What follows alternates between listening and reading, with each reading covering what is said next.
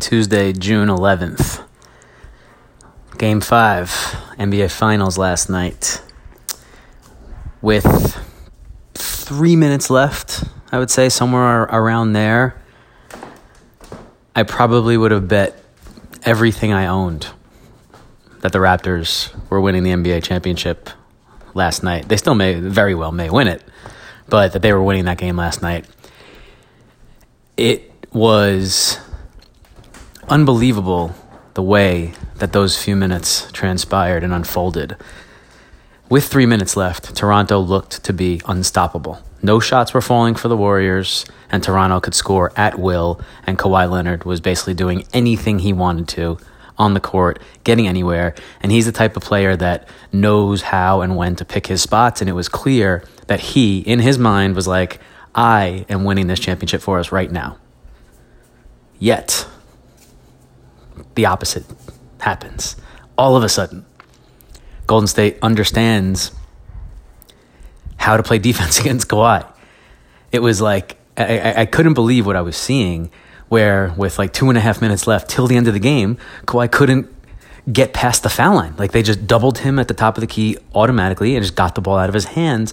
Why did it take so long for the Warriors to, to come up with this or, or to actually execute it? It was very, very strange how that just happened. And then, sure enough, there goes Steph, bang. There goes Clay, bang. And again, bang. All of a sudden, Warriors 106, 105, and we go back to Oracle for game six. Just in astonishing few minutes of basketball, where afterwards, everyone in Toronto, like I, I was texting with a couple of my friends who happened to be up late watching it, I was just like, look in the background as, as they're doing the post game interviews. Look in the background, like no one has left the building because they were just all like, they had won the championship, right? Their first championship ever. They had won. They had the dancing going on. They had the feeling. They had the chills. They were there for this moment, and then all of a sudden, gone. And they were stunned and couldn't even move. Fucking sports, man. While we're here, the other storyline, uh, let me quickly touch on this because I'm sure everyone is talking about it in the world today. But the Kevin Durant injury, obviously, awful, awful, awful, awful stuff. Uh, we will never, ever see the Durant that we know ever again, right? I mean, it sounds dramatic and it sounds like a, a hot take, sort of, but like he's 31. He recovers 32, takes a little while to come back to get his footing when you come back from an Achilles, maybe a full season, then he's 33. I mean, and the game probably changes once you come back from an Achilles injury. I had an Achilles injury and I've never been the same since.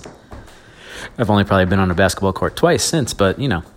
Um, but anyway, so that's the first sad part. But the idea that, you know, everyone coming out screaming about him actually playing were they were those people who are being screaming from the rooftops today about how it's so ridiculous and he should never have played and all this were they saying that at you know 5 p.m yesterday? Because if they weren't it sounds like a very results oriented reaction which is a common problem in all walks of life today certainly sports. But if you are process based like uh, i like to fashion myself in most instances like if you just do the same thing over and over and over again, your expected value will be more than uh, will be positive. Bottom line, and if the people who make these decisions thought that this was the best move, then you know what it was, and it's a really unfortunate thing. If if if it, if it wasn't, and we learned that there was some malpractice here, different story. But you should have been saying that at 5 p.m. yesterday before tip off, not just after Durant gets a catastrophic injury. So there you have it unbelievable. We still have uh, at least one more game of hoops this season, and uh, I'll be watching. Hope you guys are having a good day.